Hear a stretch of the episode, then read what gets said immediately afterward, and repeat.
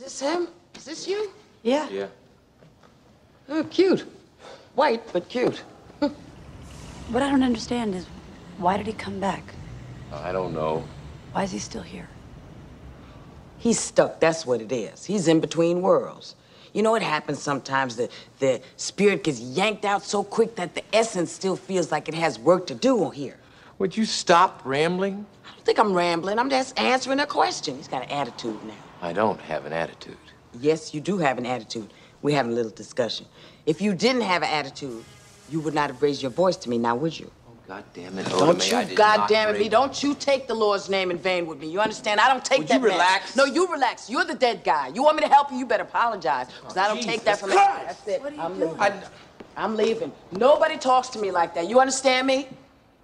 Now you better apologize. I'm sorry. I apologize. Okay? Now, would you sit down? Please? He's apologized.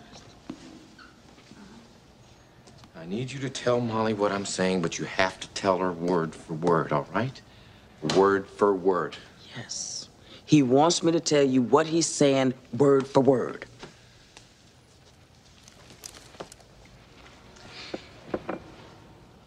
Molly, you're in danger. Now you can't just blurt it out like that and quit moving around, will you? Because you're starting to make me dizzy. I'll just tell her in my own way.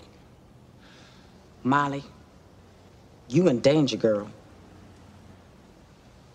What are you talking about? I know the man who killed me. He knows the man who killed him. His name is Willie Lopez, and I know where he lives. His name is Willie Lopez. He's Puerto Rican. He knows where he lives. Write it down. He wants you to write it down. You write it down. I ain't no damn secretary. Just do it. He's so testy.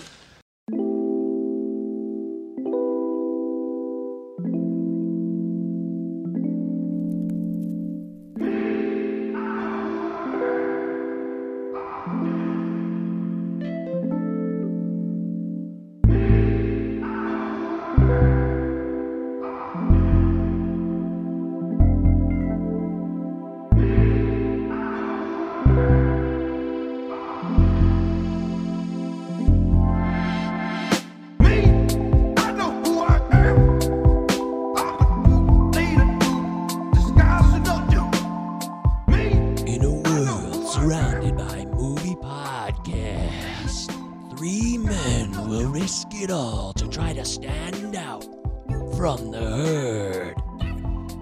It's the Cinema 9 podcast with your hosts, Eric Brandstrom, Michael Govier, and Travis Roy.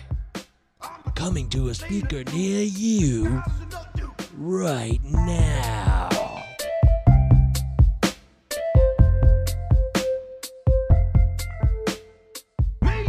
Welcome to the Cinema 9 Podcast. That's right. It's our latest episode, the one that we will be doing right now, the one you're currently listening to. I'm Michael Govier, Cinema 9 Pod at protonmail.com. Emails are always welcome.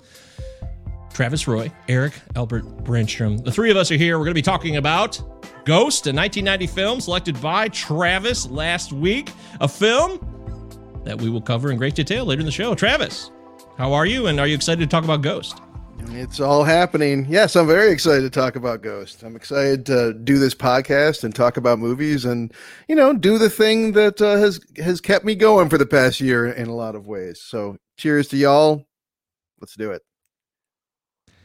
Beautifully, beautifully said. Yes. cheers Travis with is- water. They say that's they say that's bad luck, but I did it anyway. Oh, I drink water all the time on this show. Here, I'll join you. Get musical. Delicious, delicious. We welcome you guys to the show. And Eric Brandstrom, how about this? Well, Well, awesome. how are you? dead I'm air. excited to be here. That's bullshit. Why didn't it work? That's a bunch of shit. I'm pissed. There's no reason why it shouldn't have worked. Let me try it again. Hey, there we go. All right, we'll save it for later. Eric, how you doing? Uh, I'm feeling very tender tonight. Love Bill Medley. You know, it was produced by a man who murdered someone and then died recently. Is that right? Oh, yeah, Phil Spector? Phil Spector. Oh, Yeah. the Wall of Yeah. Sound. yeah. Wall of sound. How you feeling, Uh, Eric? Are you sick? Are you feel? Are you better? Yeah, are you How's normal your health? again? I'm 100. percent I'm feeling All great. right. Hey, all right. excited. really over at happy for you, man. You, you deserve that. This One out of four moment. episodes where Eric is healthy. All right. yeah. Well, tomorrow I'm getting my uh, second shot. I'm very excited. I'll get to rejoin society soon. I'm starting to look forward to it and uh, imagine what it's like to talk to people face to face. And uh, Mm-hmm. I actually will. I'm actually looking forward to it. I'm going to appreciate people more. And I know that may probably a cheesy line at this point. Most people are saying, you know, I'm going to appreciate people more because I've been so isolated. But it's true. I mean, the CDC announced today that you know vaccinated people don't have to wear masks indoors or in public anymore, and this is huge news. Let the orgies and karaoke nights resume. It's big, big time. I'm excited. Because that's what we did. Yeah, well, one of those things. Yeah, who's doing this karaoke Start the orgy. I thought you were talking about the orgy. All right, yeah. So we're going to talk about Ghost. Does it hold up or not? Uh, well, special thanks to Steve Paulo last week. He did a great job on the show. We had a really solid show with Steve and got some good feedback. So thank you, Steve, for that. Of course, uh, we would like you guys to possibly rate the show five stars. Now, we don't like to harp on it too much, but you know, Apple Podcasts has the ability for you to give us a five star review, and if you do so, there's not really much we can offer you in return except our gratitude and thanks. So consider taking the time to do that. But before we get into our quarantine viewing picks, we do have an email. So let me get off on the yes, we this is a real email. This was not even solicited. This is a legitimate email. I mean, we, we asked nicely for people for people not to send emails. I don't know who this person is, but I'll, I'll entertain it. Let's hear it. So so I'm checking uh this is from chudpud at gmail.com. I'm not kidding. So so I'm checking out your Get Shorty podcast, and I have to take umbrage with you sick fucks. You've Got Mail is not a cute romantic comedy you should come away feeling good about. It's a goddamn psychological horror about a man stalking, manipulating, and gaslighting a vulnerable woman. That psycho used information gained from those emails to get to know her and manipulated their relationship to a position he wanted. Crazy town fuckery. This is not acceptable. His name, Joe Fox, should have rang some bells, but nope, nobody noticed but me. Terrifying. Kat Kelly in a sequel is trying to escape an abusive relationship, or she's already dead, and Joe Fox is manipulating the police investigation of her disappearance. There it is. Thank you, Chud Pud. Uh, some fair points there. And I, I actually, I wanted to cover some of that, but I felt kind of rushed because we had Steve on, and I didn't want to, I didn't want to take too long on uh, the reviews of my films. But I did definitely notice that in the film. Yeah, I, I, you know, I agree. I feel like it's one of those things from that movie that people kind of recognize now. But you know, you go back and watch a shop around the corner, and the same thing takes place uh, with Jimmy Stewart. So like, there's not to excuse it, but like this is this is an integral part of that story is the deception on the part of the man, which maybe that means there won't be this movie being remade into like a ninth time because it's been like a play, it's been a book, it's been like a movie, like it's been multiple multiple things. So maybe that is the death knell of that particular run. I, I I love You've Got Mail. I watch it every year during Christmas. And Kathleen Kelly, as portrayed beautifully by Meg um, Ryan, is um, completely complicit in this uh, cyber relationship from the get go. So I don't know what this. Uh, I appreciate Wow. the email, but I don't see Well, the he- point at all. the the point comes in the movie where Joe Fox gets he knows something that she doesn't. Like she, you know, like the like it's all even, and then he he learns something, and Yeah, her and and he uses- Chappelle uh, looking in the window, they find out it's her. exactly, so, and and he uses that to his advantage. Um, but you know, I mean, like he also kind of like sets it up so that she has a choice too. I think in a way, like he wants, or at least he wants to like make sure that she likes him as a friend, as a person. I don't know. You can't really excuse it necessarily. It is deceptive, but like it's also you know uh fucking 90s rom-com so like you know uh, my standards are low It's yes, they are. Uh, I. I wish we had a woman on the show that could give us a woman's point of view on this, really. Because If in the end, we're all. If only, yes. Uh, we have had women on the show. We will continue to have women on the show, but we don't have one today. So I'm just going to leave it at that. I agree with Chud Pud. I think it really did kind of get ridiculous, but it is dated, and not just for the AOL shit. It's dated because eh, maybe uh, you know gaslighting somebody like that isn't cool, but maybe Eric's point's valid. There's some complicity. We all have to take responsibility for our individual actions. I, I disagree that we are sick fucks but i also wonder if chud pud has caught the film top gun It's all about intent, man. What is You Joe Fox's intent? You tell me right now. Is it to have a loving relationship with a beautiful woman and also own the biggest book conglomerate in New York City, or is it just for him to have this, uh, you know, nebulous affair and take advantage of a young lady whose job is on the line? We may never know, thanks to the great Nora Ephron. Took it to the grave. Maybe they should have just listened to this song and everything would have gone great. Okay, thanks, Chud Pud, for the email. Anybody else wants to email the show, cinema9pod at protonmail.com. Always welcome, and we will read them on the air and discuss. No? No, We that's right. No, we don't want ask emails. You don't Uh, email us. We'll give you the email address, but please don't email us. Yes, thank you. All right, well, let's get to the quarantine viewing picks. Uh, we're still in a quarantine, even though the vaccine is taking over the country, ravaging this country and the world, hopefully. Travis Maher's Roy. got Bill Maher Who? just announced. Bill Maher, guys, hey, he's got the COVID. Hey, good So- for Bill Maher. Wow, great. Yeah. So, what have you been watching? You know, um, I watched a lot of older movies because I was visiting with my mother and stepfather uh, over the past week, and they're in their upper sixties. You know, so they uh, they uh, they're like some older films. So actually, the the most recent film I watched this week was uh, Twister from 1996, which I also live tweeted. Um, which I got 20 likes on that live tweeting uh, session, which I feel like that means I went viral. So that was exciting. Congratulations. Um, yeah, I'm really excited. Um, so yeah, Twister, PSH, kind of scummy, but you know, kind of and like that. Yeah, but it was you know, there's only so many movies left that I haven't seen of his, so it's cool to like parse, you know, like to like separate them and like uh only so often go back and watch the only remaining few. There's only like I don't know one or two at this point. I- Um, so it's kind of nice for that, if nothing else. That's why I um, watched it last week. I was just Yeah. trying to finish off PSH, PSH movies. Yeah, Jamie exactly. I mean, Gertz and the Windstorm. What more can you ask for? Gorgeous, gorgeous one. Uh, yeah, she is gorgeous. It's true.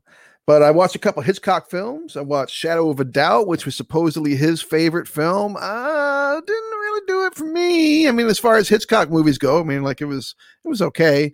Um, but I also watched Strangers on a Train, which was fucking awesome. I'd never seen that before, but Get uh, off Ra- my train. get off my train. We're gonna do that a lot.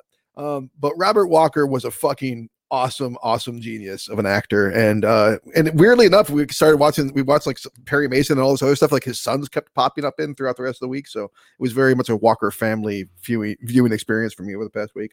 Oh. Um, I also watched. Um, you know, now I've seen. Uh, I, I did not watch um, the stuff from 1985, which stars Michael Moriarty and is written and directed by Larry Cohen. Uh, I mentioned that before on the show. I watched the film that they did together before that. I watched uh, Q, the Winged Serpent from 1982, also starring Richard Roundtree and, uh, Oh. and David Carradine. And Eric, have you seen this movie? no, I've heard. I've heard things.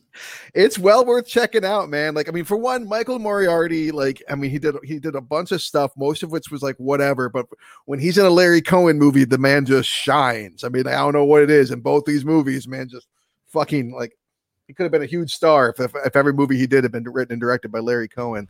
Um, but the the plot of this movie is that like uh, Quetzalcoatl, the the the flying dragon god of the Aztecs, has returned and uh, is killing people in New York City willy nilly. And rather than getting like animal control on that, it's up to a couple detectives to like shoot it.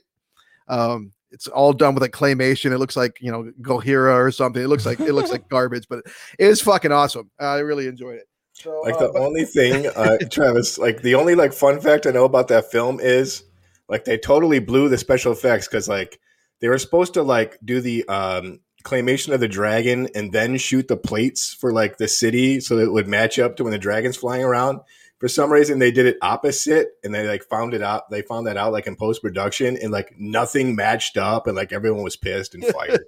oh yeah, the, the special effects are like less than special, which is kind of adds to its charm, to be honest. Because it's it's like these t- terrible special effects, but like all the actors are kind of like bringing it, so kind of like yeah, it's like really like uh, uneven, but in a fun way.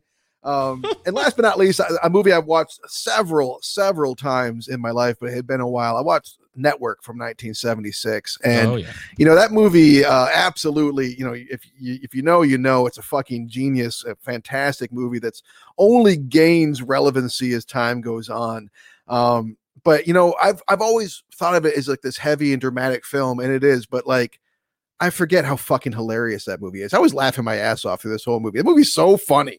Like I just forgot. is, Like I mean, it's I mean it is like I you, like there's you know there's all kinds of like you know stuff put in there, but like man, it's it's almost more of a comedy than it is a drama. Really, It is. It's Now, a satirical comedy for sure. Yeah, I think I kind of like in my mind I'd really categorize it much as a drama for most of the time because I mean there's It's some borderline almost perfect movie because it does everything so well. It's borderline. Dude, it, for me, right. it is. Yeah. You're right. It's a borderline perfect movie. It's one of the best movies, and there's that's there's a reason why people are still watching it. You know, Yeah. 44 years later. You named all the reasons why. It's funny. It's serious. Great acting. It's still It's still relevant. relevant. It's just Yeah.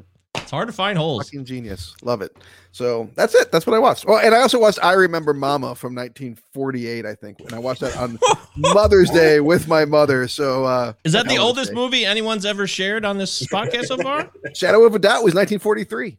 Oh, okay. Well, there you go. Well, that's the current leader in the clubhouse. I think Great. so. All right, Eric Brandstrom, Griffith, Indiana. What have you been watching with the kiddo? So I took a look at this film from 1993. Now I told you I started this up, and the credits start coming on, and the screenwriters get this: Aaron Sorkin and Scott Frank team up, and we're talking about one of the like two of the greatest screenwriters of the 90s, right? Both Oscar winner legends, and they write the script for uh, Malice from 1993. Have you ever seen Oh, this movie? God. Yeah. Alec Baldwin. I'm sitting there watching this, and it's so preposterous that I literally, I'm like, I can't take it anymore. I get out a pen and paper. I'm trying to put together this fucking plot because it's it's out of control. This this is what I have. a, a prominent surgeon played by Alec Baldwin conspires a malpractice case wherein he and Nicole Kidman, who is cheating on Bill Pullman, both agree to have him surgically remove her ovaries while she is pregnant, which results in a malpractice case that settles for $10 million. The whole plot would have been worked out were it not for it being uncovered that Bill Pullman was sterile and could not have fathered children. How do we know he's sterile? Well, there's a serial killer plot that's introduced in the opening half hour of the film, and one of the victims is Bill Pullman's student, and uh, naturally, Bill Pullman's accused of being the killer, and his DNA swapped to determine that he's infertile. Ludicrous story told incompetently by director Harold Becker. I don't know how this movie got made. It's bonkers. Yeah. Yeah, that's pretty wild. Michael, this next one I checked out for you. Uh, Freeway, starring Reese Witherspoon and Kiefer Wow. Sutherland. Of course. I, I I'd never seen the movie before. I always saw that cover box. You know, you know that cover box where she's like Yeah. the red and they gave her something. I gave it a. Sh- I had to turn it off. It I it was wow. it was so abrasive. I could not handle it. I it, it's out of control, dude. I don't know how people watch this movie. You know, like the Red Riding Hood uh, parable thing going on there. It's you know, I I done mean, that, but then like Kiefer Sutherland just wound up and let go, man. I mean, I don't understand what these filmmakers were. What is this movie? this is perfect know '90s if it stuff, man. up. This is to the limit. HBO films. They can do whatever they want. You know, it's, yeah, I, I haven't watched it in many years. I'd be. cu- I'm gonna have to see if it holds up. I guess. See if you can handle the. It's gross. There's runtime. some gross shit going on. Even Kiefer is gross in that movie because he gets fucked up, and he's gross for many reasons. That film, actually, now that I think about it. Yeah, um, just horrible big film. So, Mike and Travis, you guys have been talking about Moneyball on like every single episode. Fuck, I have. That's come on. That's fucking Brancham Hyperbole 101. Sure, No, I've seen I, it. I I, barely enjoyed the remember that movie. I've seen it once. I don't. Talk, I don't talk about that movie. Mike, you bring it up quite a bit, my friend. So I decided to sit down Sure. and watch it. Dude, I, I don't understand this movie. Like, like I don't care about baseball, so I'm like, all right, well, at least I heard that this, like, even if you don't like sports, you can get into this. It's so boring, Mike. Like, what? Like, like how is this a movie? This story is like, it's so slow. It's like if you had like, I'm thinking about while watching it, and I love Bennett Miller. Uh, if you had like Cameron Crowe like directing the same exact script, it would not have this funereal pace that I just could not handle. I turned it off, like I said, like five minutes before it ended. I didn't even care how it ended. I was so fucking bored. What what is this? Why is this a movie? Yeah, if you've heard me on the show talk about it, I say that it's very overrated. I don't understand why it gets a lot of love that it does. And fucking Jonah Hill was nominated. Absurd. Jonah Absurd. Hill sits there with the same blank, vacant expression on his face for the full three hours and fifty minutes, and gets an Oscar nomination. I know. I, I'm with you. I mean, it's barely entertaining enough for a guy like me who loves baseball. So I did check back in with Capote uh, because I, I had to remember how great this filmmaker is. Gorgeous movie. So beautifully told and performed by by Phil Hoffman. It's it's still wonderful in my opinion. It's fucking fantastic character study. I need to go back and see that one. I haven't seen that one in a while. I've seen it for sure. Yeah, I mean that the the atmosphere of that picture regulates itself to this this this um you know this atmosphere. But Christ, Moneyball, what the fuck? It's like I don't understand it. Deary, chime in. What the hell is this movie? Sounds like I'm going to have to revisit Moneyball and, and weigh in on it, I guess. Because I mean, I, yeah, I just saw it once when it came out, but I just I do recall it being kind of It- it- the entire movie is like a three-hour PowerPoint presentation on like this season of baseball. yes. Ridiculous. it's probably a better book to be honest with you. They're written by Michael Lewis, who's an excellent investigative like journalist writer who's written books about Wall Street and whatever he feels like writing about. I bet the book is better. I truly do believe that. There you go, Mike. What about you? Oh, here's Christopher Deary. Sabermetrics. That means nothing to these guys. And then No yes, it's clue. overrated. Oh, Even okay. Deary says it's overrated. Thank you, Deary. All right. There you go. Deary loves Bottom baseball. line. All right. So, all right, It's I'm no get to Mr. one. Baseball. Okay, sorry. Wait, I, I want to say this. No, I want to get this one first. Have you guys ever seen the Falcon and the Snowman? No, I No. actually never have. No. Yeah. Oh shit. Okay. Sean so- Penn, right? Uh, Sean Penn and Timothy Hutton. Timothy Hutton. Mainly, Tim, I think Hutton's the lead, but they're both neck and neck. Basically, it would be splitting hairs, I guess, to break it down. Pat Hingle is in it, and uh, yeah, why was I told good- about this? I know. Why- Who's in charge here? It was a good movie. Be This careful. Be very careful. 1985 1985 so and i never i never saw this as a kid it never was like on hbo growing up it's about two guys true story they both you know sold secrets to the russians in mexico they would they lived in california they go through the tijuana border and meet up with russian people at the embassy and sell secrets and they Oh. were very young they were like So they were 23 assholes. I oh thought, that- yeah oh I, I thought it was like, you know, a couple, I don't know, like spy, like cool spies, not assholes. they're definitely not cool, but they're young and stupid, so they got that going for them. And then oh. you know, Sean Penn is Sean Penn for the first time probably does what Sean that Sean Penn thing he does. You, you don't understand. You, you don't get it. I don't feel when he- loved. when he gets that high, yeah that high pitched thing going. That's the first time he probably did that was in this movie. So I'm gonna recommend it. I, I think it was it's actually pretty cool. It's well done. It's not something I've ever seen. I never heard anybody really talk about it. And uh, after I watched Breach, you know about the Hanssen thing last week, I was like, oh, I'm gonna check this one out. So true story. Yeah. John Schlesinger from the director of Marathon Man and Midnight Cowboy. Okay. Yeah, yeah. So there's enough credentials here where it's it's it's not like um you know how they do like the Brat Pack stuff where people get thrown in goofy movies. This is like a serious film. It's not like a joke. So I want to recommend that to all of you if you've never seen it. I saw for the first time Waking Ned Devine, an Irish film from 1998. Yeah. I'd never seen it. It was a big deal when it came out. What'd you think? I it was I loved it. It was great. It I was thought you fun. liked It's about old people. Of course you love it. What? You love old hate- people movies. I hate old people, don't I? That's not, but you, I don't know. You, you seem to, you seem to like movies about old people. I That's thought true. Like, I thought that, I mean, Yeah. wait, did you say you hate old people? Well, that's a strong word. I mean, I'm not a big fan of old. I don't have a lot of old people in my life. I guess. It sounds like you need more older, pe- old, you need some older people in your life. Let's I be nice do. They're older. I don't. Ha- I don't have a lot of old? people I can relate to. But yeah, this is about. One of my best friends more is 74. He's awesome. I'm not kidding. Okay, all right. I, this is a movie about you know a tiny little Irish village, and that's why I love it. It just looks so beautiful, and all the characters are so whimsical and fun, and it's lighthearted, and it's just a good time. So I'd strongly recommend Waking Ned Devine. I remember watched- stocking that on the shelves at Blockbuster Oh, Video. yeah, this is- Every time I'd put it up on the case, I'd be like, "What? Why would someone watch this?" I, the 18 year old that worked with you, watched it. There you go. yes, that's good news. Uh, I watched a movie that I had seen a billion times, but I hadn't seen it in a long time. The fucking Saint, Val Kilmer oh my and god! Elizabeth Shue. This was a regular. This movie was on all the time. Like, I, if I was at Giles' house, he watched this movie all the time, and it was weird to go back and watch this. It was pretty bad. I gotta say, Didn't hold Didn't up. enjoy it. It's it's so horrible. Oh. I checked it like a year ago. It's one of the worst movies I've ever seen in my whole entire Oh, no. life. Yes. It's just We not loved it back in the nonstop chasing people around. It's literally like half the movie is just chasing the, and these bumbling Russians who can't seem to keep up with the, the Saint. Stupid It's- voices by Val Kilmer. Same dumb Yes! disguise. So stupid. It's, it's yeah, bad. I remember. I remember him Yeah. playing an Eastern European, and then he plays like Oh. an Eastern European. Then he plays an Eastern European. I do recall that. All Yeah, he switches multiple- is the turtlenecks. It's deplorable.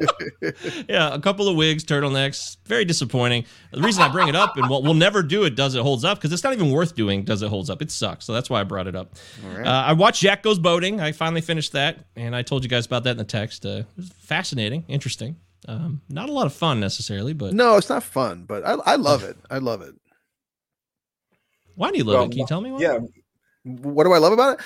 I Yeah. mean, I, I think it's I think it's a good love story. I think, and I think it's a good story about like, and because you're getting like two love stories at once. You're getting the slow motion collapse of one relationship and Mhm. the beginning of another at the same time. And like, there's like this weird power dynamic that's taking place where the the the friend and the, and the male and the um established relationship it thinks he's got like one up on this other guy. I'm gonna fix your life for you. I'm gonna help you. You're like this guy that needs guidance and you've got all these emotional problems and stuff. Yeah. and he does because he's like he's like you know he's a fucking he's like some white New York guy trying to become a Rastafari. Like he's all kinds of lost. But like throughout as the movie goes on you watch him like find himself and struggle and make an ass of himself and like um like also like be okay with that. I don't know. I, I mean like he learns to swim you know? He doesn't sink he learns to swim I, I like that movie a lot It just seems like there's a serious mental health issue he has that they hint at, but they don't actually talk about too. yeah yeah I mean he does I mean yeah he's got something going on like Yeah.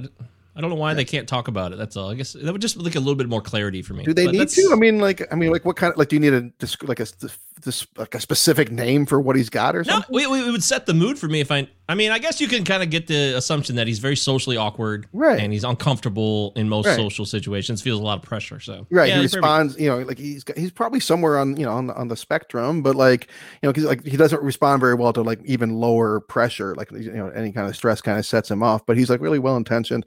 I don't know. I thought it was a pretty good movie. Do you know Elon Musk is the first entertainer in history to have Asperger's?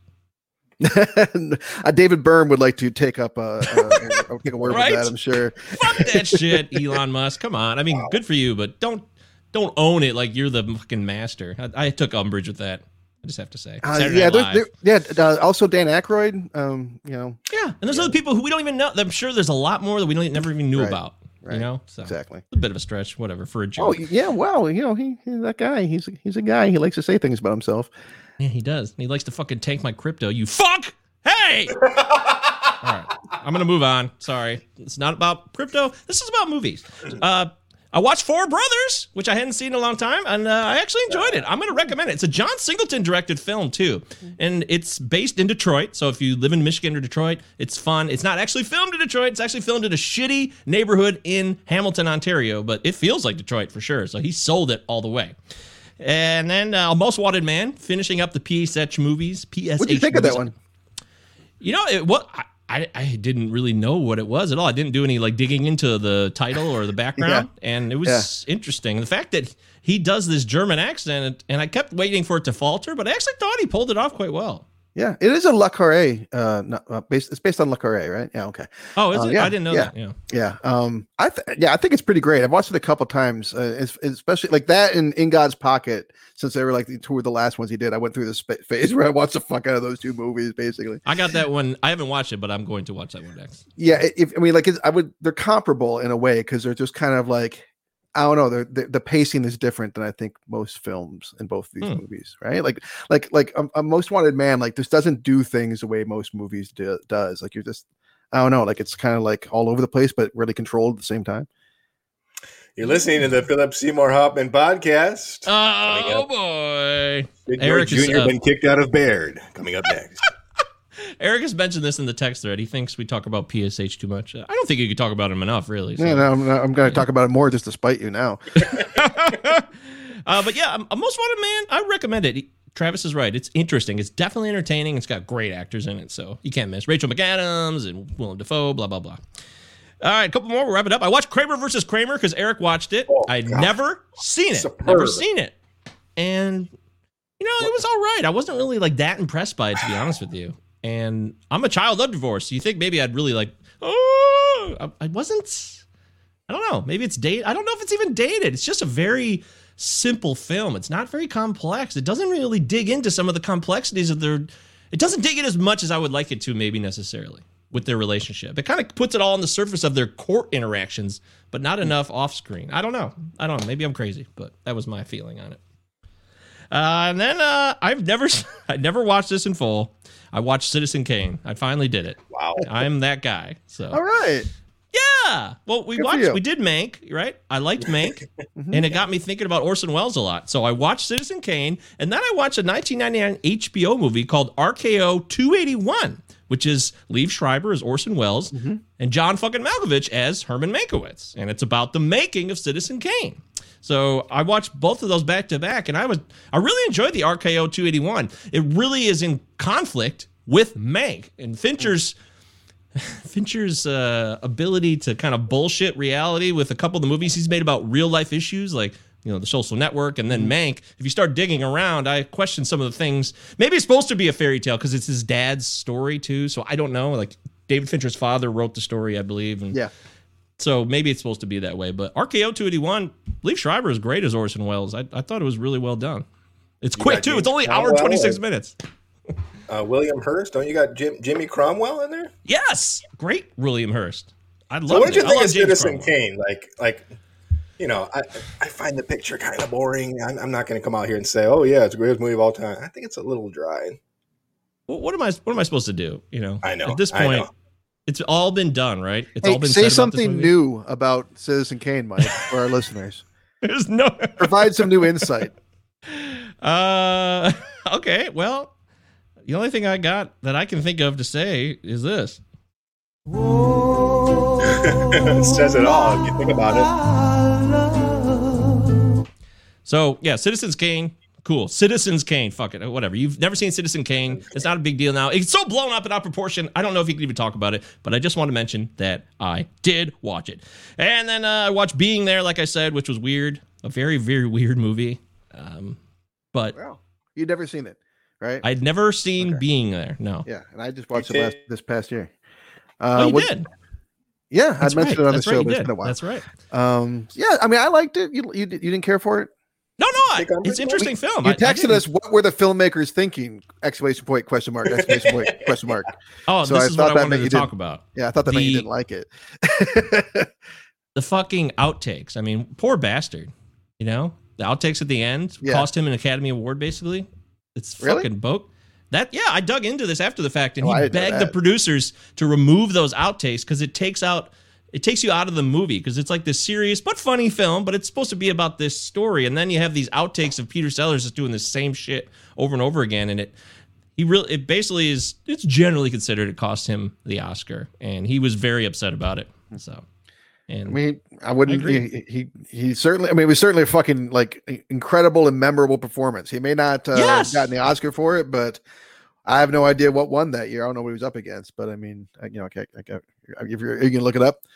Yeah, and then in 1980 he died, so he died right after, this, So which it is was terrible. Ordinary People that year. Oh, Ordinary People was the next year. What it came out? It Being There came out in 1979, so this Yeah. would be the 1980 there. Oscars. Yeah, Kramer and versus best- Kramer. was it Kramer Yeah. versus Kramer? You fucking kidding me? Yeah. Did Yeah, Hoffman won, win? uh, Uh, Yeah, he best did. actress was Sally Field, and why don't they show the best actor? Good, yeah, Hoffman won. Yeah, so boy. Yeah, I've seen those both. I've seen both those movies. We're, we've just talked about both those movies. I'm gonna throw that in. Uh, Peter Sellers is ter- terrifically better. I, I think. Yes. but you know what are you gonna do?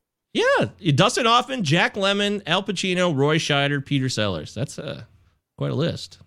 Eric, you know, I mean, I know you love Kramer versus Kramer and and and the short man, but uh, you know, If it wasn't for those outtakes, I would have gave it to Peter Seller. But you know, Yeah, I feel bad for him that he, he couldn't get the producers wouldn't take it out, but whatever. It's what's done is Yeah. done. But that's what I thought was weird about it. Uh, Ghost Hand two four six is on Twitch. Citizen Kane Okay. was as much a technical breakthrough as it was a narrative shakeup from the bog, boggy standards that most Hollywood follow, like the bog down standards. I assume that's what you're saying. Yeah. that That's most true. Hollywood follow. Yeah, I mean, and that's and that's kind of the thing. Like it's it's it's hard for us n- it- from in this time period to, to properly appreciate Citizen Kane or most movies from that era. I mean, like you have to try and think, of, you know, approach them as you would, like you know, like you know, um, for what they were when they came out. But we don't really have the context necessarily for that because how many movies have been influenced by Citizen Kane now that, like, you know, I mean, like, right. uh, you know, so It's Yeah. ballsy too. And what he did going, I mean, I have a lot of respect for it. I know that much for sure. Tons of respect for it. So fuck you, Hearst. You're dead, but you know, you're still dead. So you're not hearing this? But fuck Glad you. you're dead. I'm glad you're dead. Uh, and then real quick, I watched The Thin Blue Line. It was a documentary from the Oh, 80s. g- oh my god, so fucking amazing! Errol Morris, one of the best documentaries I've ever seen in my life. Mike, sorry. Wow. I, I love Okay. this movie. Uh, And the music's by Philip Glass. I was like, oh, cool. So music's great in it. And I, I thought it? was a document. I didn't think it was a documentary. I thought it was a. I was like, oh, I've seen the Thin Red Line, so this could be like a long Malick like drama. it was a doc- it was a documentary. Suddenly these people are talking to the camera, and I'm like, wait a minute, this is a documentary. It took me a couple minutes to realize that. So, uh, but it was good. It was very, very good. Very well Really done. breaking the fourth wall in this film. they were. I was like, what, wait, what's going on here? So there you go. The fun week of movies. Movies are a lot of fun. You guys should watch movies if you have the time. If you don't, I understand. Life is busy. Cinema 9 Pod, protonmail.com, Cinema 9 Pod, and all your favorite social media platforms. We are here for you anytime you need us. Well, actually, we're only here for like an hour and a half every Thursday. I mean, you can Okay. digitally, you know, listen to us anytime you want. That's true. You So can digitally watch, sense. listen anytime. We're all over the place. We're quite, quite abundant. I get a Having little said, gas. you know, I get a little gas from time to time. having said that, Okay.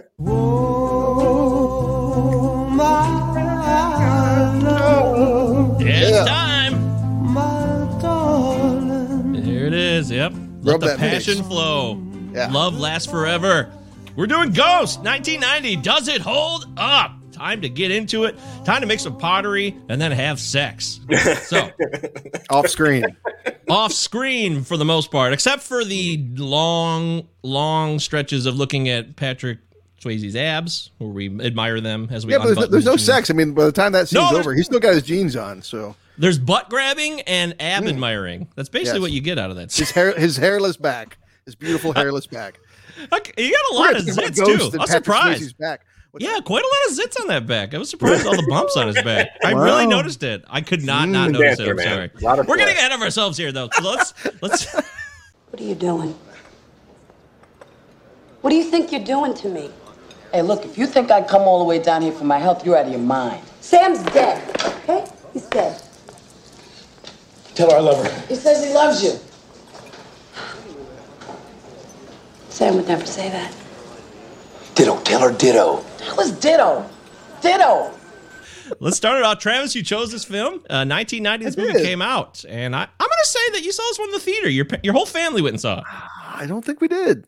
Um, I don't think I saw this in theaters. Now, I, I think that I mean this was definitely one I've mentioned it before on the show. I had a a, a family friend that uh, would record movies for us when I was a younger kid, and this is one that just you know it was the biggest movie of the year in 1990. I think really, I mean it was the biggest blockbuster of the year. Um, so like you know as soon as it was out on on video, he had recorded it and gave it to us, um, and we wore it out. We wore it the fuck out, and I didn't watch it probably since that copy got you know thrown away or whatever. Like I probably hadn't seen that movie, you know, sometime in the sometime in the nineties. Wow. Okay. There it is. Eric Brandstrom, you def. Well, is this movie rated R or PG 13? It's got to be PG 13. Unbelievably, it's PG thirteen, but you got some, some intense scenes in there for it's like a hard PG thirteen. But no, you know, I, I I remember renting. A, remember the VHS tape? It was like white, like it was like the tape was a ghost. You remember this? No, I my, Yeah, mine was because- mine was a cassette with like a wood print, uh, that sticky thing that goes across. Yeah. Yeah. That's what mine looked like. Because everything we had was like recorded from somebody. yeah, some trash. Oh no, the actual box copy was like white, like the tape looked like it was haunted or some shit. I would Wow. rent it all the time back in the day. For some reason, you know, I'm like 11 watching like this romantic story about a, a ghost.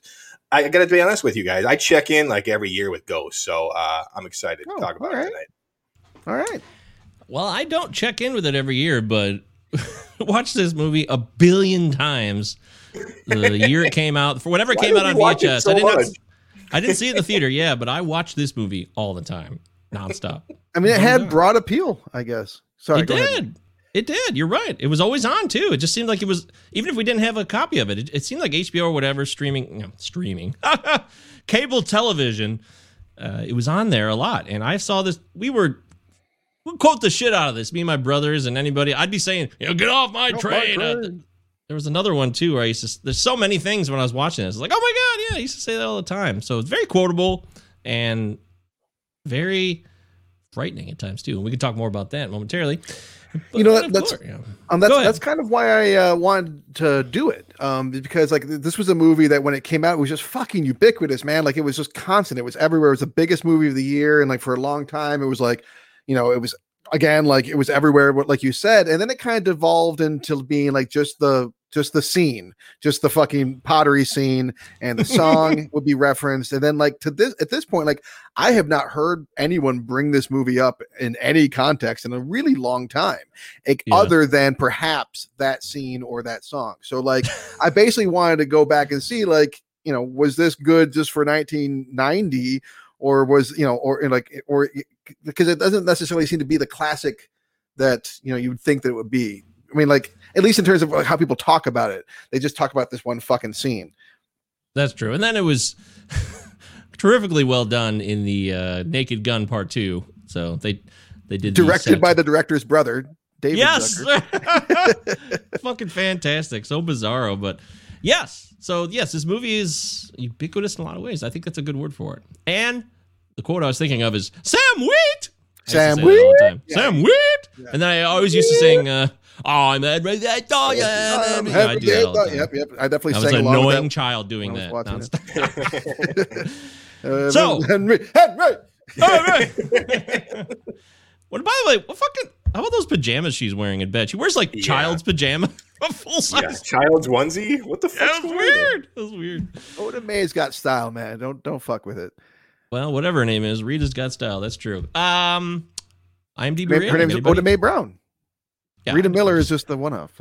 I well, she has other names in the past too, so I was just fucking around. I don't remember the previous names when they bring out the police file. But what is this movie rated on IMDb.com? Anybody care to guess?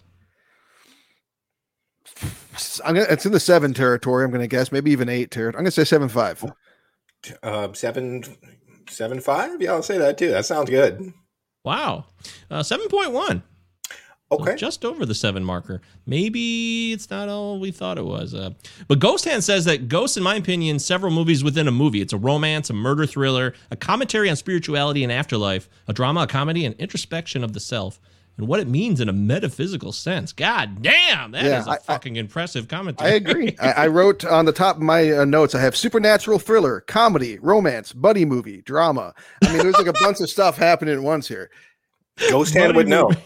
Did It Ghost is, Hand like- create that handle before he uh, chimed into the show, or after? be a re- he- He's he always be a- Ghost yeah, Hand. Whoever Ghost Hand is, they've he, that person's always been Ghost Hand. So this was the perfect movie for Ghost Hand. Yes. We love you, Ghost Hand. I Um, love a good Ghost Hand. Who doesn't?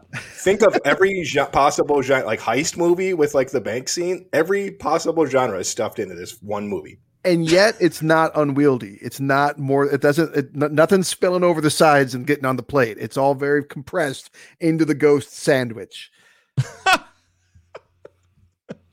Ghost Sandwich. That's great. 74% of the critics uh, were down with this movie. Audience score of 80. So the audience is a little ahead of the critics on this one, but that's okay. You know, I would think that this would be a little more popular with fans than the critics, but that's still a solid critical score for this. I was actually a little surprised. Let's see. Our top critics are weighing in. Here's a negative from the LA Times. Sheila Benson says the movie's slogan is believe. Not an unreasonable request, but even those who'd be happy to comply must get past Ghost, one casting jaw dropper, a certain woolly mindedness to its script, and a production prettified to the point of stickiness. I don't even know what she's saying anymore. I, uh, something. So there's a jaw dropper in the casting. Who's the ca- Who's the jaw dropper in the casting? Whoopi. Yeah, is that is that what she? I don't I know. don't know. She's happy, but even those who'd be happy to comply must get past Ghost's one casting jaw dropper. Yeah, I don't. Maybe that Oh. was because she did. Be Were less not expecting vague. her to do what she did at the time? You know, don't. Be, be less vague. I don't know. be less vague. Gene What- what- Siskel. But she Go done. ahead. But she'd already. I'm sorry, but what she done at the time? I mean, like, hadn't she already done? I think she'd done Pink Cadillac by that point in Jumpin' Jack Yeah. Flash. Yes. She'd already. So she was already burglar. Color Yeah. Purple probably should have Yeah. won Color Purple, yeah. that. Academy Award nominated the year before, or winning, right? Didn't, or something. She was. I think she was nominated the year before, right? Uh, I Or don't Color, know about was she that. I know. nominated for Color Purple? I'm Eight- not sure. 85 she was definitely should have won but Oh, was that Oh, what it was? Color Purple was 85. yeah. That was. I thought it was a little later. Nice. That's fantastic. Uh, Sister Act would follow right after this. Oh man, good times. Gene Siskel says the passion and poignancy of trying to communicate with the dead is well exploited here. Moore has never been more fetching. Gene Siskel commenting. I, I feel like that's just a direct, like, wow, she's hot. She's Yeah. trying to make it. Fetching is a really like kind of classy way of being like, I'd bang. Yes. Yeah. All right. Don't- Not a lot of mystery on that one, Gene. Good Lord. You're dead, though, so we'll let it pass. Uh, David Ansen, Sorry. Newsweek top critic. A comedy, romance, and supernatural thriller rolled into one. Ghost is a zippy pastiche that somehow manages to seem fresh, even though it's built entirely out of borrowed parts. Well, I mean, they're not necessarily wrong. I, I don't know which movies or plots or stories, whatever, that they're necessarily borrowing from, but I mean, a lot of this seems like kind of established ghost lore, right? Like, I mean, the way that it kind of works, you know, in terms of urban legend and like myth and stuff. And also, like, you know, like I was, as I was watching this movie, I couldn't stop thinking about uh, Ghost Town, that uh that movie with uh Ricky Gervais, which I've watched like a dozen times for some reason. As I'm watching, I'm like, oh, yeah, they really leaned heavily on Ghost in the making of that movie, but it's fine. It's fine Mhm. because like it's I mean like you're, it's like a zombie movie almost like in what you're dealing with. I mean like there's only so many ways to necessarily do this particular thing. You know, like if you got a vampire movie, there's only so many ways you can do that. And this is a ghost movie. Fuck, it's called Ghost. So of course it's borrowing some stuff. Yeah, I think it borrows a little bit from Death Takes a Holiday and even the original Invisible Man, especially in some of those awesome, like straight horror sequences at the end when he's writing on the mirror and fucking the shit out of Tony Goldwyn. Fuck, horror. I gotta write that on my list too. Horror. That's true. Yeah. Good point. right. Good point. Uh, quickly with these, Roger Ebert said, contains some nice ideas and occasionally, for whole moments at a time, succeeds in evoking the mysteries that it toys with. But he gave it a splat rating, two out of four stars. And finally, Desson Thomson is back. God, it's been so we long. missed you, Destin. Where Wow. the fuck have you been? I know. It's so weird that he chimed in for Ghost, oddly enough. But uh, surprisingly entertaining. A little brief, bud. That's it. All right. I feel like there's probably more somewhere. That's probably the uh, summation of his review. I Well, hope he's not. everybody's little there's paid by the word. paragraphs here. All these are paragraphs except but two two words, Desson. Come on, man. We we've been missing you for a while and we deserve better than that. But yes. So we got yeah. so we got a Ghost Hand's really good with this stuff. Ghost Hand says the greatest strength of this movie is how it manages to balance all its elements and focus in a central element, the interaction of life and afterlife. How do we feel Go about that? sandwich, baby. Go sandwich. That's right. Yeah, I mean he's right. Everything kind of gets you know blurred together. I mean, and that's why that's why Sam sticks around. He's got unfinished business, right? Like you know, classic. when he uh when he finds out that you know, Tony Goldwyn fucked him, he's like, it's kind of it's, kind of sad. It's like I had a life. It's sad. Oh yeah. Kinda Well, you know. Yeah. go ahead, Eric. Please continue. I, I I'll, I'll, I'll follow. Well, to me, one of the strongest things about this movie is um, the reactions, mostly from uh, well, from all of them, really. Um, but I think I think Tony Goldwyn does particularly good in a lot of his reactions to like the when he you know to like when especially like when like when you when you don't know yet. Go ahead, Mike. When he finds out the money's gone, it's Yeah. so yeah, it's Yes. all over his face. He can't hide it just at shitting himself, just shitting himself. It's so such a joy to watch. But even like, but like even less obvious ones, that, like because that's like super obvious, big reaction, right? But like Yeah. when he's like when he's like trying to like um walk out the door with the with the foot locker uh, shoebox for instance or like when he finds out that rita miller like you know is the name that she like you see him like you like you like get this information and be like oh fuck in his head but like he's but like at the same time like he's not overdoing it but it's just enough where like if you've never seen the movie before you may not have caught it you know like he does i think he does really good but but Patrick Swayze, man, like we've talked about this movie, we've talked about this trope in this show before, like on when we talked about Darkman, like when people in movies see other versions of themselves, and they're always like, "Oh, hmm, there's me." Like it's like it's always like, "Why are you not fucking melting down right now?" When when when Patrick Swayze comes back and sees himself, he's like, he's like so fucking freaked out, like he's just about like his eyes are popping out of his head. I'm like, yes. Thank you. And like throughout the whole movie, he's got to do that because he's like hearing things, but can't really like. There's no point in him speaking because no one can hear him anyways. So he's like responding to stuff and like just like his reactions throughout the whole course of the movie, just really, really strong. Has anyone been messing with the computers? Love Tony Goldwyn in this. Like, Yeah. you know, I mean, for me, like literally five seconds after, like Patrick Swayze like sees a hint of something wrong with compu- the computers and all the files and stuff. Like, did you notice like that camera tilt, like the classic? This guy's got a secret.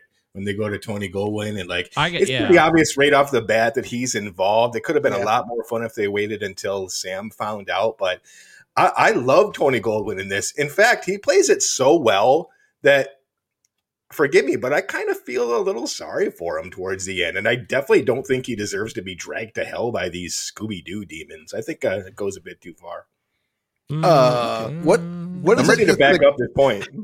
Well, decider of fates. What is it that uh, determines what someone should go to hell for? Because I'm pretty sure that like trying to murder people and or having people murdered. Now he didn't. uh, He didn't want. He want. didn't Sam want to be murdered. Yeah. He didn't want Sam murdered, right? But like Willie he still- Lopez. but he sends Willie Lopez to murder Oda Mae. He says get rid of her. Yes. That's so he sends her him specifically to kill her, and then he's chasing Oda Mae and Molly around with a gun, with the like he's not gonna like you know sing to him like he's gonna fucking shoot him.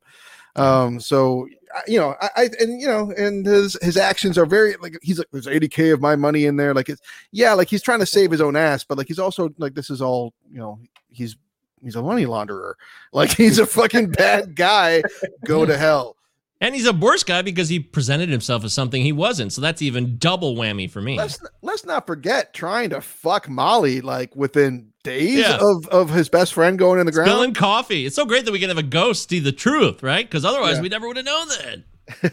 Clearly, No, but- his biggest sin was like hard demolition work with no shirt. Come on, he does that. I want to go back to what you said though, Eric. Some of the telegraphing in this move is, movie is quite telegraphic, and I thinking about Sam when they're in bed early in the movie, and he's just like, I just they, they watch the plane crash on the TV. He's like, oh man, Dude. just think it could be over in an instant. I never remembered that scene until the last night. Why did I? Did they edit that out of like the TV version? I never remembered that. I, I like it. I think that's effective in my opinion. No, it's, it makes it worse. It clearly is like, come on, we know he's gonna die. It's called Dude, it's- Ghost. Why do you have to called set that Ghost. up? Oh, well, I mean, Mortality and you know yeah. Well, luck, I, chance. I like Just it. I mean, blatant foreshadowing. We don't need. We don't need it. We're smart enough to know what's gonna happen. We can handle it. It's okay. Well, I mean, us. I for me at least, I'll get. I'll say it does like two things, in that it kind of like helps you know remind the audience that this could happen to you. You think you lead a charmed life, and so does everybody else. Um, True. so I, I liked that aspect of it. You know, he doesn't know that he's enjoying his last full night on Earth, his last night of sleep. So right? do I. I agree Um, with that. I like that, and also um, I liked that scene um, because for the same reason that I I I like the pottery scene, and um, I I like the good establishment of the love between these characters, and that and that scene helps build that too. Um, Even though it- he can't say I love you. well, that's that's why it's that's why it's so important. That's exactly why it's so important because he can't really say "I love you." And they talk about that in the movie. that He's like kind of unable to say "I love you," Yeah. but they do, I think, a really good job of showing with his reactions again, with his motions, with his hand movements, with the way they interact. This is all really good. This is really good script writing as well. They they, they do a good job of showing that he loves her, even though he can't say it. You don't think it was a plot device? Like, hey, let's make him not say I love you now. So when he's a ghost later, if he says ditto, she'll know that he's there. It's really him. But if that was what was all hinged on, wouldn't that have been the end of it? And then she'd be like a, a full believer for the rest of the movie? Because one of the things I really like about this movie is that she has it proven to her. And then she, even after the fact, when she's like alone again, she's like, oh, fuck, what am I? That's crazy. I, can't believe that. Because like I've had like supernaturally kind of shit happen to me. And then like later on, I'm like, no, surely no. Like that couldn't have happened. And that's because like people like it takes a lot to be like, hey, there's a ghost actively talking to you. You alone in the universe are enjoying this experience. Like, like you know, it makes sense for her to like reject it. So I mean, like if, if the whole thing was hinged around th- that, I think it would have been a bigger deal in the movie. But in fact, it only gets May in the door for like a little while. Yeah, I, I disagree. I think, I mean, I, I don't actually disagree with what you're saying about, yeah, he does love her. And they show that. But it does seem like a bit of a plot device with the ditto thing. But I could. There's plenty of men out there, especially in 1990, who couldn't say "I love you." So it's very believable at the same time. So I'm not gonna harp on it too much. Mm, that's why I love the pottery scene so much. I mean, it, it it's romantic as hell. I mean, it's still a very touching scene.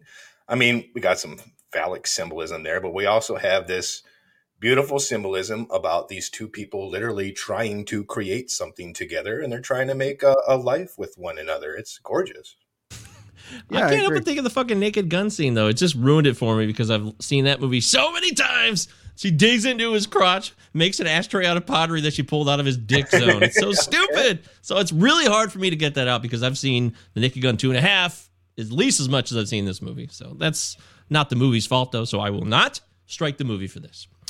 But uh, I mean, like that whole opening chunk, like if, if this comes out nowadays, I can totally see like Sam getting killed like in the first scene, like before the credits. They spend like a good 25 minutes making you really care about these characters. I agree. I like that. I'm I'm with that. I'm, I don't think I have. Yeah, that's that's good development. You're right. It's not like okay, boom, he's dead. Now what? You're right. It's good development. I don't have any beef with that. I don't.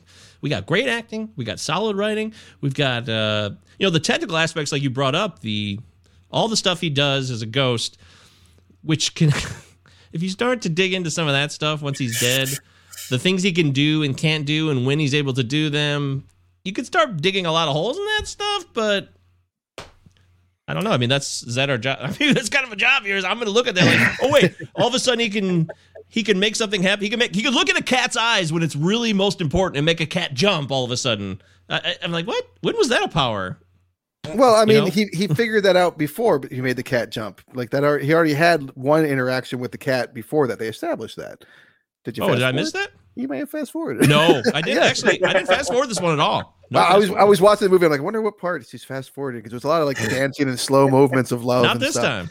Not this Um, no, th- yeah, I haven't seen it a long time. I love this movie when I was young. So All right. There's there's two scenes of him with the cat. The- Um, there's one with him interacting with the cat when it's just him and Molly before Willie shows up. So they established that there's like that he has some sort of like the cat can see him.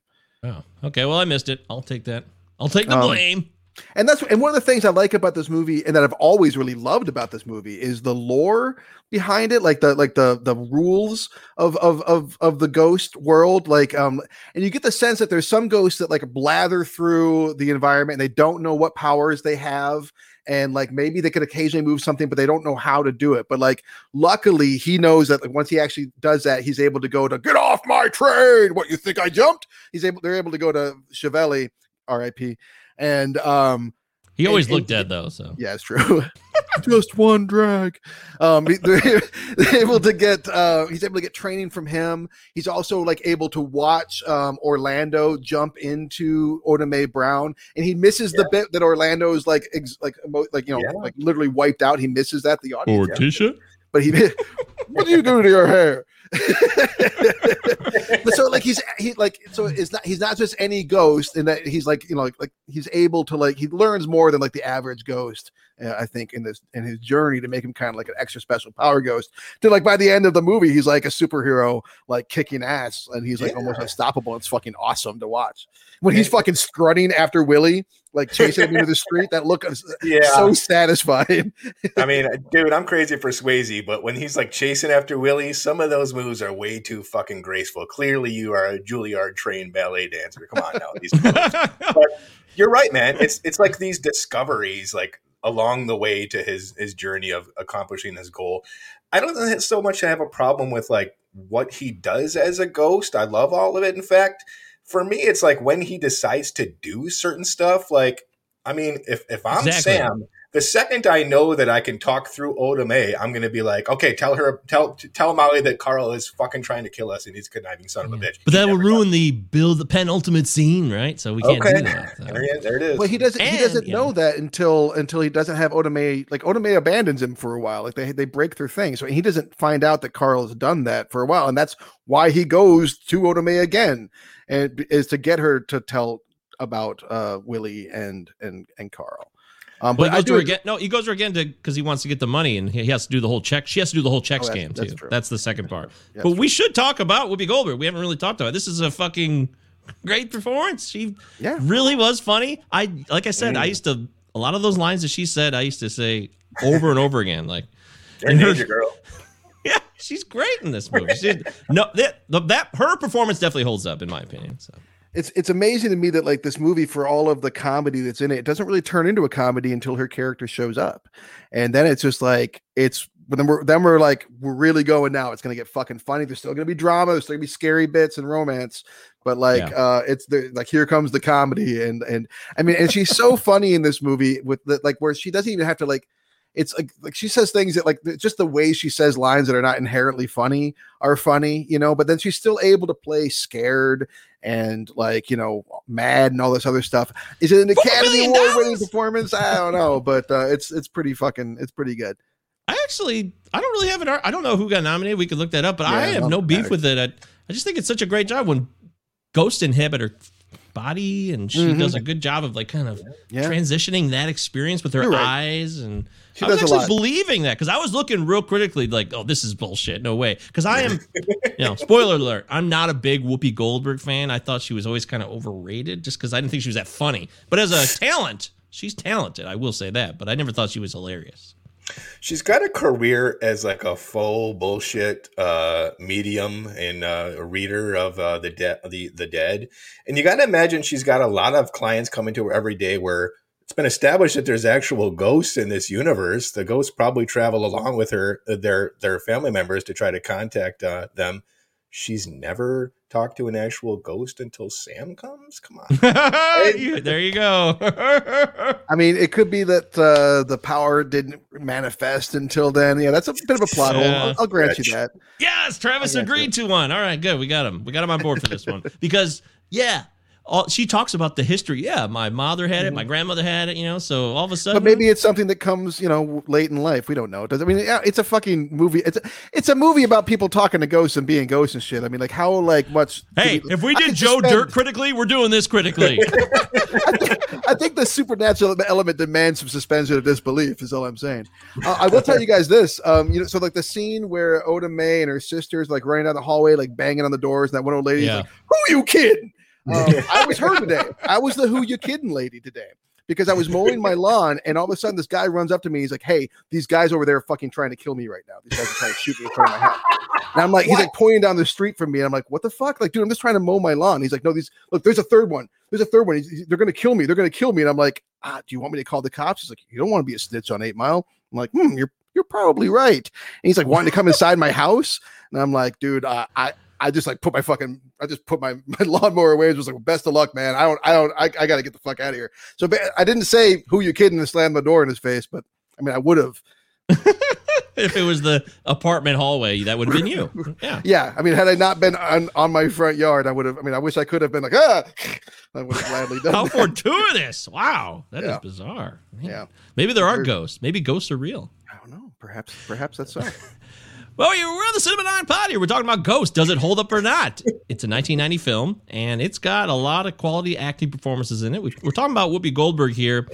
Yeah. Uh, I think she's a key part of the movie, real- and which is obvious because she's the link to getting Sam's message to other people and stuff. But if it would have been done by someone else, or I don't know, in lesser hands of somebody who was a little more jokey about it, I think it could have ruined this movie. Like she is funny, but she's also serious. By the time they get to the apartment for the last time with the penny thing, and by the mm-hmm. way, you didn't have to do the penny thing, Sam. You could just you know, grab Demi's boobs if you want to. You can push Demi over. You have the ability to knock her. You could physically touch her now, so you didn't have to do this penny thing. I'm just just saying, but that's Right. that's not a big deal, but it's a little bit of a deal.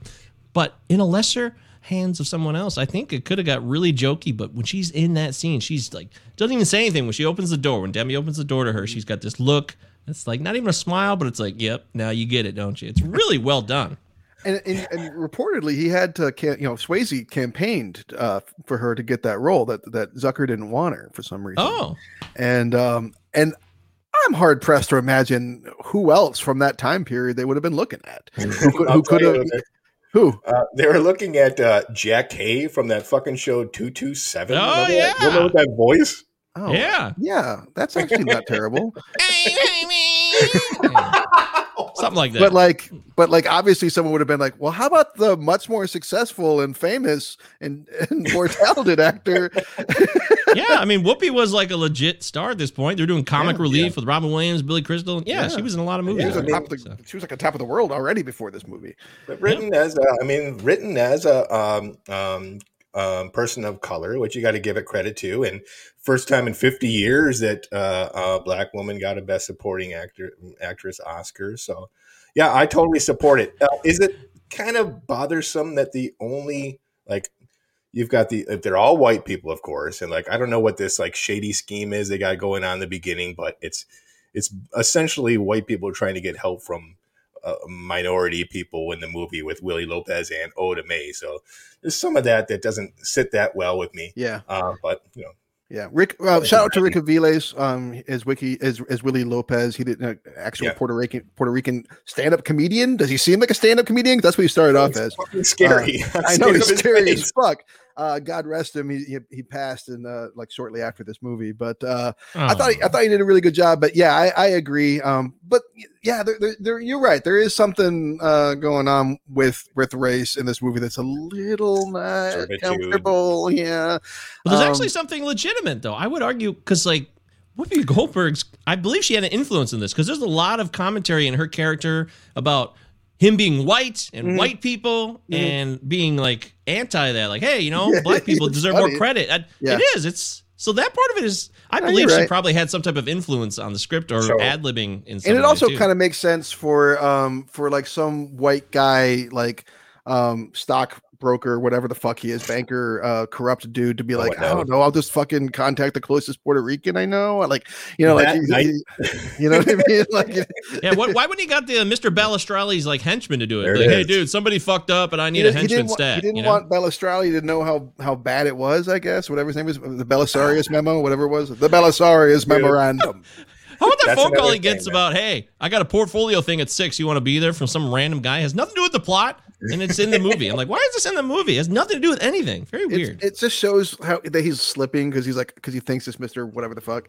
oh, okay. Okay. So, You're very perceptive. that- I'll give you credit. that's another thing. Like uh, when you start to look back at this this call and like whatever the hell this like drug mon- money laundering deal is, uh, like th- th- this ain't over. Like um. Like I don't know why they think this is so tied up and Sam can go back into the light. Like she's not safe. If this is a four million dollar like drug money deal gone wrong, and Carl's like the conduit that they know is responsible for the safe delivery of this this money. Th- this isn't over. Whoever he's talking to and whoever this boss is, they're coming back and they're gonna fucking kill Molly. She's gonna be joining Sam soon.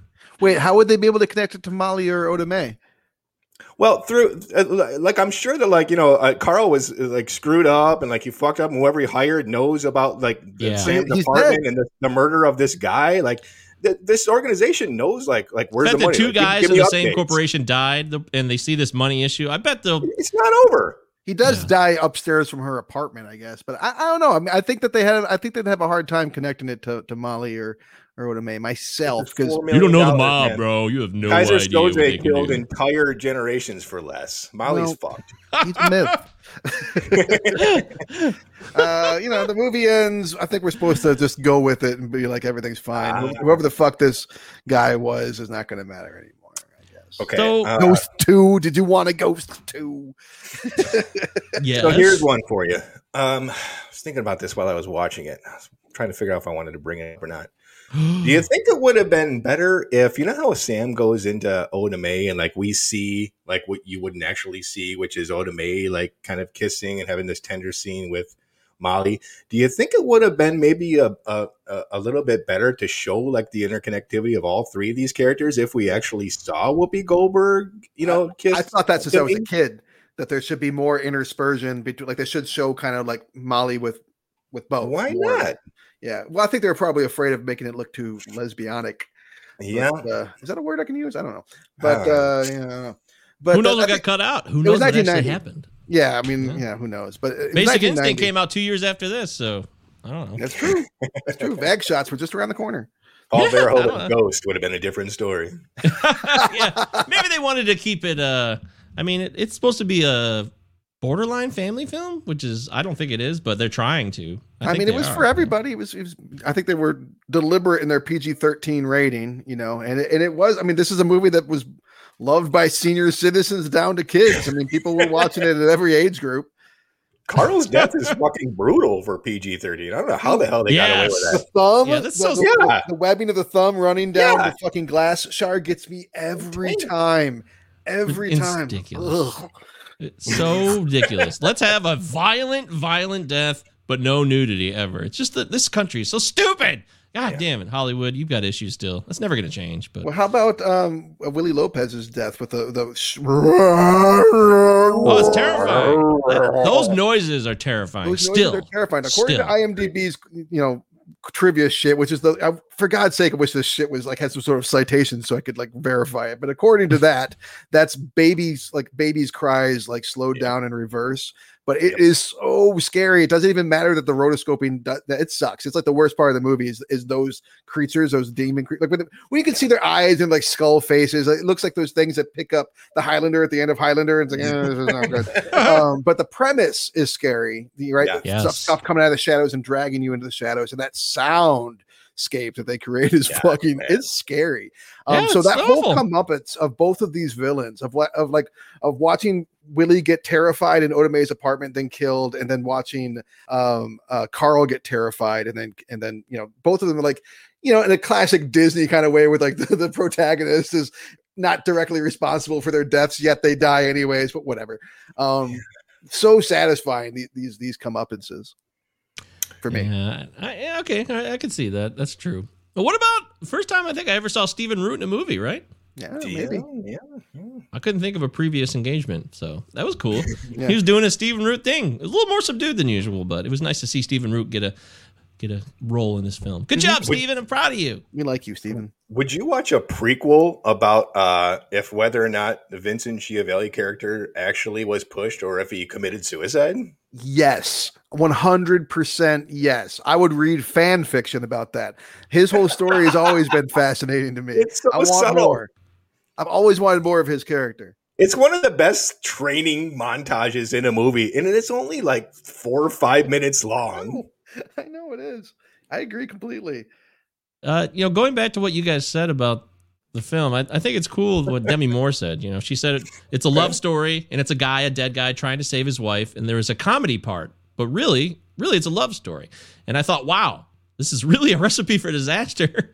It's either going to be really something special, really amazing, or really an absolute bust. So that's interesting to, you know, when you talk about taking roles and how Yeah. Scripts will play out, you never know a lot of times, right? People are weird. Dude. We're all weird in our receptions of films, but I think there's a really good point to that because they're like you guys laid it out at the beginning of the show. This movie has a lot of different concepts coming into one, but as we'll get to the end of the show here and make our choices, we'll find out if it worked or not. But You've got an Oscar winning script by Detroit's own Bruce Joel Rubin, who that same year writes Jacob's Ladder, one of the best horror movies of the 20th century. Amazing. And then he went on and did My Life, which was also really Yeah. good. But to get back to Demi and her little Life. boy haircut, uh, yeah, um, Oh, Demi. okay. Like, so the role of Molly supposedly was, and they were looking at Michelle Pfeiffer, they were looking at Madonna, they were looking like at every major big person at that time, and trying to and trying to find out who, who they wanted. It didn't. They, there was like some uncertainty about Demi, but you know what Demi did supposedly that um that got her the role. And and I, as I'm watching the the last thing I wrote, the, my last note, Demi, a good crier. She's able to somehow magically just a single tear and then a single tear. Like she does it like three times throughout the movie. There's no there's nobody like coming in and and doing eye drops like and then they're cutting to it because it's that's like what I was wondering about. I was obsessed with that. It's happening during the scene. And she's able to just like she's able to just let her eyes like well up, and then sp- supposedly that's what got her the role. I mean, I mean, Yeah. obviously she's she's really talented. I think this is some of the best work that she's done personally. Um, and and uh, that haircut, I love it. I can't lie. I think she looks fucking amazing in this movie. Of course Um, she does. But those, but like like you know when she's crying and stuff, like it's hard not to get like emotional just Yeah. just looking at. It. in in the precinct more so for me than even at the very end when you know she's so feels so isolated and she's got no one even appreciating her uh, uh, ideas uh, uh, amazing so you know she's peter now where in the hell is she She was in something recently. Demi she was in- Moore? yeah, she's, Yeah. she's still working. That's but it's over. not- Yeah, it's Oh, just is not it? fun anymore. It's, it's not fun anymore. not fun anymore.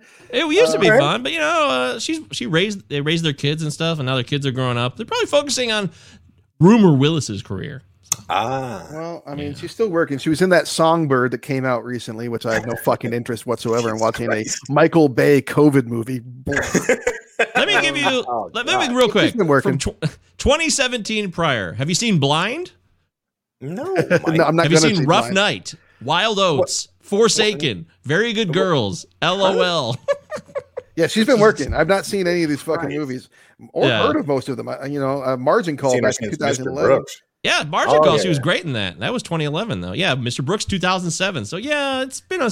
I would say the last Slow down. decade was slower for her career. I think we can all agree on that. Yeah, but she's also produces, doesn't she? I believe she's also produces. Yeah, that's a whole other aspect of her life. You know, she's she's a. I hope she's a power player. She should be still. She has a family full of Hollywood type people, and you know the whole Ashton Kutcher thing. You know, she's lived a lot of Hollywood lifestyles. So doesn't produce that much anymore. She, she produced a miniseries called Dirty Diana, though. What starred her?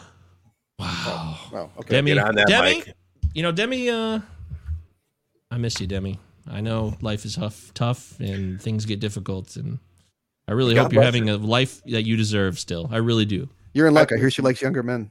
well, speaking to that point, I, I I love Patrick Swayze so much. I mean, he's so he's just so tender and he's genuinely fucking romantic. There's no two Yeah. ways about it. But he he decided to just spend more time with his, his family, and after Point Break into to Wong Foo, he just kind of went into the ether. Same. What a great year. Rode Ghost horses and Point and Break shit. the same year. That's a fucking great year. Those are two movies that are. I just I wish we could have had a few more leading roles from him because he he was such a great leading man. Yeah, I do wish. I wish that he had done a like right about when he stepped away from the camera. You know, is probably when I would have been most interested in what he could have done. Um, you know, I, I would have liked to have seen him get into some weirder and different kind of roles. I think that he's a lot better actor than I gave him credit for for most of my life. Oh yeah, when especially when I was younger, I Yeah. I pretty much dismissed him. I was like, oh yeah, that guy's just like a pretty face, Pretty can't do shit. But when he did Donnie Darko, that was the first time I was like, oh okay, well, Yeah. I, He's- just because of the fact of the movie he was in, though, it wasn't Right. even so much his role. Right, but go back and watching th- and watching this last night, I'm like, man, he's really fucking amazing in this throughout this whole movie. I would not have been surprised if he had been nominated as Dude, well. Like, to to just stand there and observe observe mostly for two hours it, it can't be easy and to make it not just stale after a while is is huge I just wish. Uh, you imagine how many cigarettes him and Vincent Schiavelli smoked off camera, like between takes and stuff. come on Seriously, that's because they both died of Oh, lung, lung cancer. cancer I can't ignore I it. they both died of lung cancer. Oh, yes, shit. they both did. That's a More fact. drag. Uh, but yes, Shouldn't Swayze have had that one drag. Swayze, yeah. oh man, Swayze was doing the Bozo movies, and then he switched gears with this. So he really made some wise choices here after Bozo House and whatever that dumb. There's a couple other. Was he in Black Rain? Was this that time or was that later? No, I don't was Dumb Douglas. movies where it seems like it's Black Dog. action oriented. Black dog. Yeah, trucker, trash. trucker thriller Yes, trucker thrillers. I kind of want to see it It's, There's a Kurt Russell movie about It really wasn't that bad. I want to see Black Dog check it in Fuck it. Meatloaf Uh, uh, anything else we didn't cover before we come to a conclusion on this, gentlemen? Oh man. Uh, let me think. I want to make sure everyone got their proper credit here. Yeah. Ghost, 1990. Yeah. Lot, lots good, of good. I mean, I, I'll, I'll one last nod to uh, Jerry Zucker because we haven't talked about him. You know, he he uh, did you know co-directed Airplane and and, and Top Secret and or was it um not Top Secret? It was Yeah, uh, no, it was top secret.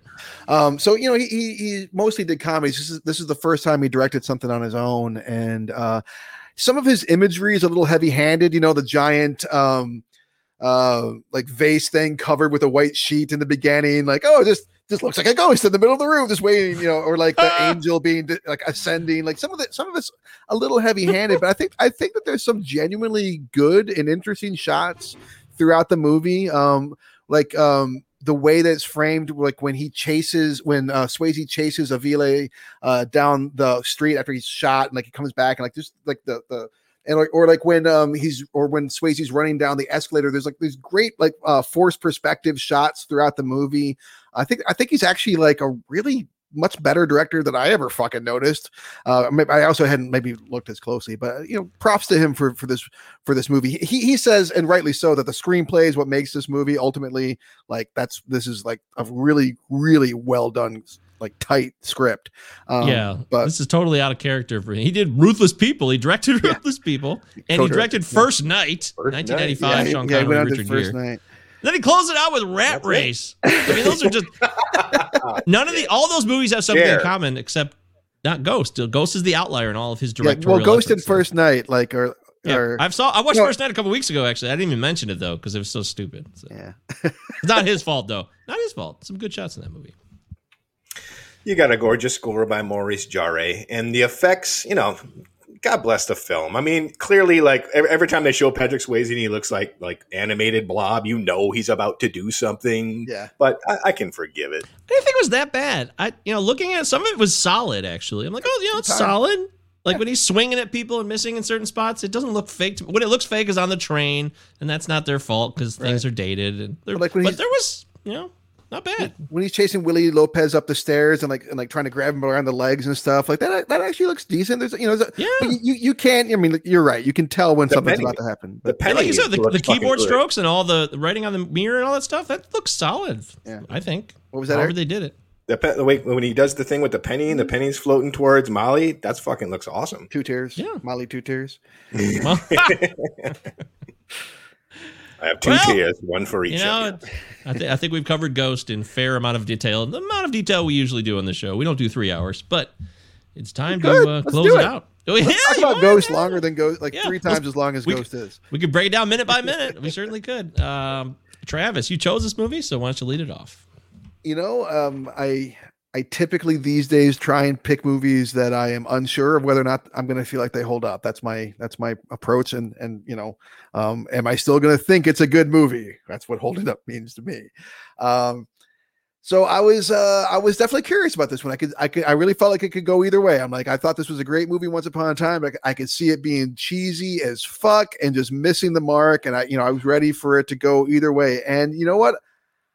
I was entranced uh, from beginning to end with this movie. I, I I think it holds up way more than I expected it to. Like it's a significantly better movie than I thought it was going to be. I thought I was going to. I thought maybe I'd be like, yeah, you know, it's it's more than just the pottery scene. It's decent. Like, but no, I think it's I, like it's a fucking it's a really good movie.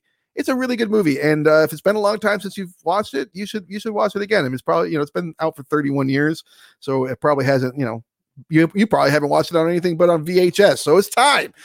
Check it out again. Ghost. it holds Ghost. up. Yeah, Um, Mike. I mean, what, what can you say, dude? It's it's it's just so. That's why I check in every year because it's just so fun to watch. Travis, you nailed it. Right in that second act, this is where movies once like you get over like the like the deal and what's going on, that's where they start to lag. And in a supernatural story like this, this is where usually like you have to go like check in with like Father Damien so he can explain what's going on. Here, we switch over to comedy and we start to have fun with the premise. Yeah. And it's a testament to this fucking fantastic script. It's a great mystery. It's hilarious. There's thrills, romance, drama. You got the fun training sequence, and it's hard to balance all these elements, but this is a great example of how you can mash up genres and get away with it. I love the performances. Uh, it's romantic as hell, just so sweet. Great message. It's a blockbuster uh, of the highest order, and it, it 30 fucking 31 years later, it still completely holds up, guys. Yeah, you mentioned Network you watched, Travis, and how it had different elements of all kinds of different movies. And this movie does it. This movie's not Network. I'm not saying that, but it's. I didn't even consider how it had all these different genres. It wasn't something on my mind. But you guys are absolutely right about that. It's a fun movie. It's fun. Demi Moore is beautiful, and I love her little boy haircut. I don't care what Deary says. And Gorgeous. She just does a really good job of you know being in pain this movie. She's in pain but she's hopeful too. She does a good job of balancing that and hoping for the best and then also facing reality. And patrick swayze is great now. Like we said during the show thought he was overhyped or just a pretty boy when i was younger but come to respect his career a great deal and the fact that he died young eh, i'll be honest. I give him a little bit more credit. I feel bad for him i wish we would have had another I wish we would have had like a late Twilight Swayze run of movies to see what he would have been like. He probably would have looked just as good at 70 years old. Probably. But there's no reason to be too pissed about this movie because in the end, Whoopi Goldberg is the glue. t- in my opinion, she's the glue that makes this right. jumble around work. Yeah. The rotation of the different genres, she's able to keep it together, as I think you mentioned earlier in the show. So yeah, holds up. It's good times. This is a fun movie. It's fun. You know, you don't have to take it too seriously, and you might actually get emotional too. But I did. Great pick. I teared up. Shed a tear. We didn't get One- any crying down, pictures in the text thread, down, so, Oh yeah. yeah. Well, they weren't. They weren't photogenic tears. They were just you know tears. none of our photos were photogenic, were they? Good lord. Never. Ah, Hey, there look, it All of us are ugly criers for the record. Yes, uh, most people are. They won't admit it, uh, except Demi Moore. She's a beautiful crier. Oh yeah. yeah, Gorgeous. yeah. Um, three of us. you know. There it is. It's an easy sweep. Ghost 1990 holds up. Very well done. If you like the movie, you should well watch it again. And if you like our show, you should give us a five star rating on Apple Podcasts. Sub our YouTube channel. It's easy to do. Cinema 9 Pod. We're available. All of our old shows. You can argue with us by leaving comments too. We will respond to those comments. If you guys thought of something that we didn't, that's good for us because it'll help us do shows better next time. If there's always things we could probably include that we forget. We're only human, even though there's three of us. Having said that, Eric Brandstrom, it's your turn to select next week's film. I turn it over to you. Mike, I'm going into the 2000s just for you, buddy, because I know how you react about the 90s. So, we're going to be talking about a film that the poster was on everybody's wall, and yet I don't hear much about it at all. I don't hear anything about it at all. Okay, you got a script from two powerhouse screenwriters, David McKenna, American History X, and Nick Cassavetes, Fallen Oh, uh, com- a completely capable director, and yet I don't hear anything about this anymore. It's a, a movie about Coke by a Coke fueled director, Ted Demme. oh boy. Because he, just died. Is that why you're doing this? Well, Blow. yeah, Demme, Demme, Demme, Demme died like two, 20 years ago. no, uh, do you mean? George Jung died last week, I think. So oh, so blow. the main character. Yeah. All right. I didn't know he died. Blow. Blow. Penelope Cruz. Blow. Yeah. All right. That was a double whammy that year of Blow and Vanilla Sky for Penelope Cruz. Introduced to me, anyway. True. So. That's true. It's a big year for her. It was, right. yes. 2001. Is that correct? Yeah, I Yeah. believe it was 2001. Um, Yeah. Blow, Johnny Depp when he was still king of Hollywood. That's Johnny. true. All right. We'll I'm talk. a little Johnny worried. week. I am a little This is a good this one. choice. This is a good choice. Uh, I've seen this movie a billion times, but I don't think I've seen it in a while. So good call. Sounds like fun. Okay. You know, All right. I, I like cocaine. I just say that on. You did. Paul Reubens, remember? Come on now. Yeah. okay. Bozo let's save it, Paul but I- Reubens? I, got a lot. Yeah. There's uh, Bobcat, Paul Yeah. Reubens, a lot of Oh, bozos yeah, in this. yeah, yeah, Fucking you're Ethan right. Suplee, tons of bozos Yeah, in this you're right. movie. So yes, we're gonna get into all that next week. Join us for Blow. You can watch the movie ahead of time and then join us for the live stream anytime. Well, actually, it's quite literally Thursday evening around 7:15 p.m. Not Eastern time. It's not anytime, but it is live. available anytime once we record it. That's true. Yeah. I think that'll do it. Everybody, Little dabble, do you? Little oh, I hope we don't do that movie. I don't want to do that movie. I'm putting that out there now. All right, there it is. Thanks, everybody. We'll get you guys out of here and, uh, you know, enjoy your lives. Sam Wee. Sam Wheat.